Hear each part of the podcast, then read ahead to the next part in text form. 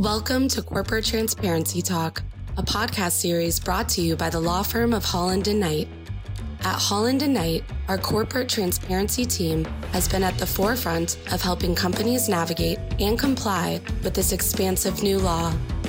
You can count on our team and this podcast series to help you understand the who, what, where, when, and how your company will be impacted by the Corporate Transparency Act.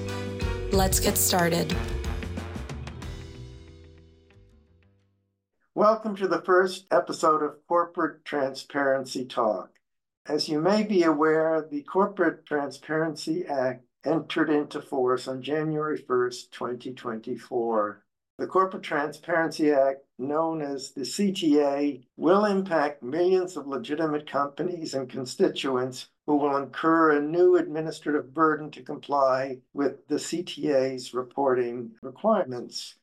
In this podcast, I will provide a high level overview of the Corporate Transparency Act. This new act, which came into force just recently, requires certain types of companies to identify and then report to the federal government. The individuals that are required to be reported under this new regime are called beneficial owners, and that means the individuals who directly or indirectly control or own the company which is required to be reported. And why did the government institute this new act? The answer will make a lot of sense once you hear it, but as we will see, it has ramifications beyond the specific purpose of why the act was passed by Congress and came into law. What the United States was trying to do was to identify bad actors, those individuals who formed corporations or limited liability companies for illicit purposes such as money laundering, terrorist financing, tax fraud, corruption, and other illicit activity in order to protect the United States financial system and to enable national security, intelligence, and law enforcement to ferret out those individuals. The reason this was so important to the United States is that since 2015 or 2016, the United States had become the prime jurisdiction for illicit actors and others to form shell companies within the United States. These shell companies could be formed without requiring the individuals who were behind the company to be disclosed. And since the company formed is a US company, the company had a lot of credibility in terms of its dealings with others. And numerous organizations, such as the Financial Action Task Force and countries around the world, had for many years been urging the United States to take action similar to what action had been taken in those countries to provide a law that would identify the individuals who were behind these companies. Because then law enforcement, national security, intelligence could have the wherewithal, hopefully, to track down those individuals. Beneficial ownership regime was not in place then the methodology to identify the individuals behind a shell company or a whole series of shell companies becomes very difficult and arduous. It might occur because you have to go through various administrative or court proceedings to get the information and so on. But by having the information on a centralized database in the United States, a lot of that difficult work could be avoided. So, what does the Act do? The Act, as I mentioned, requires reporting companies, which I'll go into detail in a moment, to report the individuals who stand behind the company. And that information then will be sent to a unit of the Treasury Department called FinCEN, who will place that information on a cloud based secure database for use by law enforcement, national security, intelligence, and later on certain banks with the consent of the reporting company and financial regulators. So there will be a centralized database of these individuals, plus all the individuals of legitimate companies who were required to be reported, because, as I mentioned, cannot be selective in just asking the illicit actors to report the information. In order to make this database workable, you need to have full cooperation. And the impetus for reporting are various civil and criminal penalties, which we'll go into. So that's the background. And I think the background is important to understand because if you are a legitimate business, you might be asking, why do I have to report all of this information and go through what will be a very burdensome and continuing obligation, not only to initially identify the individuals who are subject to reporting, but to keep track of changes. And the reason that is important is that law enforcement wants to know who is initially behind the company and also those individuals who might later enter the picture. And it's not a static undertaking. So, in terms of what you will need to determine, is as follows. First, you will have to figure out if the company that you own or control is what we call a reporting company. And a reporting company can be of two flavors. It can be either a domestic company or it can be a foreign company. If it is a domestic company, that is something formed under state law or federal law. A domestic reporting company is in scope if entity creation requires the filing of a document with the Secretary of State or a similar office under the laws of a state or Indian tribe. And here, in terms of the laws of a state or Indian tribe, we're not only talking about the continental United States, but we're talking about all the parts of the world over which the United States has jurisdiction, which are commonwealths, possessions, and territories.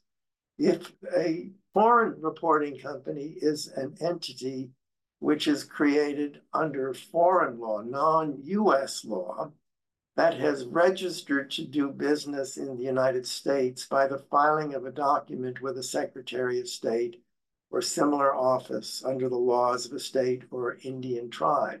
So, what this law is requiring is that the company which is required to report the information of the individuals who ultimately own or control the company fit within one of those categories, which means that there are certain types of entities which are not within scope. And there are five categories of entities not within scope. The first is a general partnership because it doesn't require the filing of a piece of paper with a Secretary of State or similar office. The second is a sole proprietorship because that undertaking, the individual doesn't have an entity and just performs a business. The third is an unincorporated association, again, because there's no filing of a piece of paper. The fourth is a wealth planning trust, but not what we call a statutory trust. And the wealth planning trust, again, is not included within scope because there's no document filed with anybody. And then the fifth exception is a foreign entity that doesn't register to do business in a state. Now, whether a non-US entity or in fact a domestic entity has to register to do business in a state is a question of state law, and you have to consult state law to determine whether you fit within or without. But in terms of the application of this law to non-US entities, the non-US entity would have to register to do business to be within scope. The CTA also provided a number of exemptions, and an exemption permits the company, even though it has filed a piece of paper with the Secretary of State or a foreign company registered to do business, to avoid having to report there are 23 exemptions, and these exemptions relate to situations where the company already is regulated by the federal government or state government. And examples of entities that are subject to the exemption include publicly traded companies, banks, credit unions, insurance companies, various SEC registered individuals or entities. And then, very importantly, what's called the large op company, which is a company which meets various requirements relating to employees, gross receipts, and office. And that type of entity is exempt from reporting.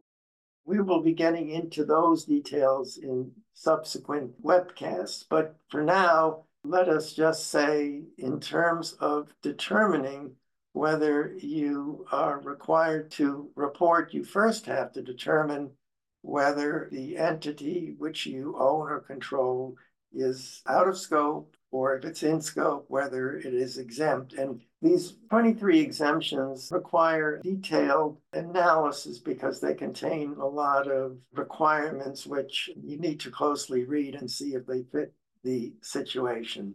So if you have found that your entity, such as a limited liability company, is within scope, you then have to determine who is the beneficial owner or who are the beneficial owners through various tiers of entities. And there are two tests, which I'm just going to overview very simply. There's a substantial control test, and there's a 25% ownership test.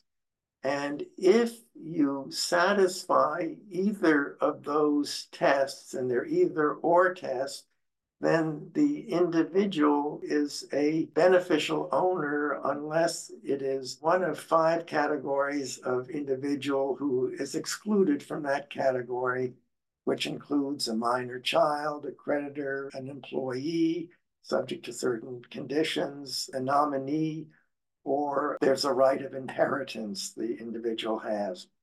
And again, we'll be going through how all that applies in later podcasts. So, stepping back for the moment, what I am saying to you is if you own an entity, this law may apply to you. You first figure out if the entity is in scope. You then figure out who are the beneficial owners, and that could include US or non US persons. And the entity could have been formed prior to 2024 or in 2024 going forward. So it doesn't make a difference. So all entities formed potentially susceptible of being in scope. Now, if you determine who the beneficial owners are, you then have to get certain information from the beneficial owners, which is put on a form, and the form is filed electronically with FinCEN. There's also a paper filing option, but generally the filing will be done electronically. And the information that must be disclosed on the form includes various details about the company itself, its name, its doing business, its address, and its tax ID generally.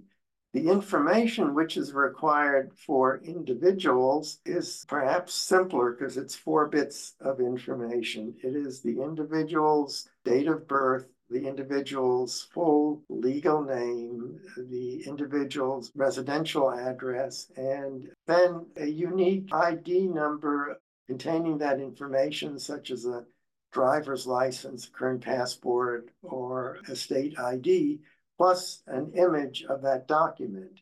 And so that information is filed with the government in an initial report, and there are different filing dates for companies formed prior to 2024, the entity must file the report, which we call the initial report, by January 1, 2025 for entities that are within scope in 2024 or registered in 2024.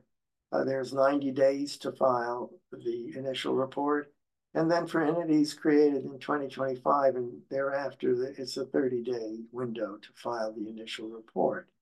Now, in terms of this, uh, you're not done because if there then is any change in the information filed on that initial report, then the company has to file an updated report within 30 days. Similarly, if there's any information that was incorrect on the initial report, the entity must file that generally within 30 days. As mentioned, there are both civil and criminal penalties for willful non-compliance or providing false information or not providing updates. So you can see the burden on the company is one to figure out whether it is or not within scope of the legislation, then determining the beneficial owners, which can be complex, and then gathering the acquired information, then filing the report, which has to be attested or certified as true, correct, and complete. So you can't really budge on that. And then keeping up with the updates. The final point I'd like to make is that apart from that, all the documentation about the entity and its transactional documentation has to be updated to have the ability to obtain and keep track of the changes. Please reach out to our team or your Holland and Knight contact if you have questions about the CTA. Our Corporate Transparency Act team has been closely following the CTA and its evolving requirements and is familiar with the rules and regulations and how they can be practically applied. We stand ready to assist you in determining the impact of the new law on your structure and organization and how to comply with the CTA. Please stay tuned for further episodes where we will discuss more specific facets of the CTA. So thank you, and until next time, have a good day. Thank you for listening to Corporate Transparency Talk. For more information, multimedia, articles, events, and news, on the Corporate Transparency Act and our corporate transparency team, please visit hklaw.com forward slash CTA.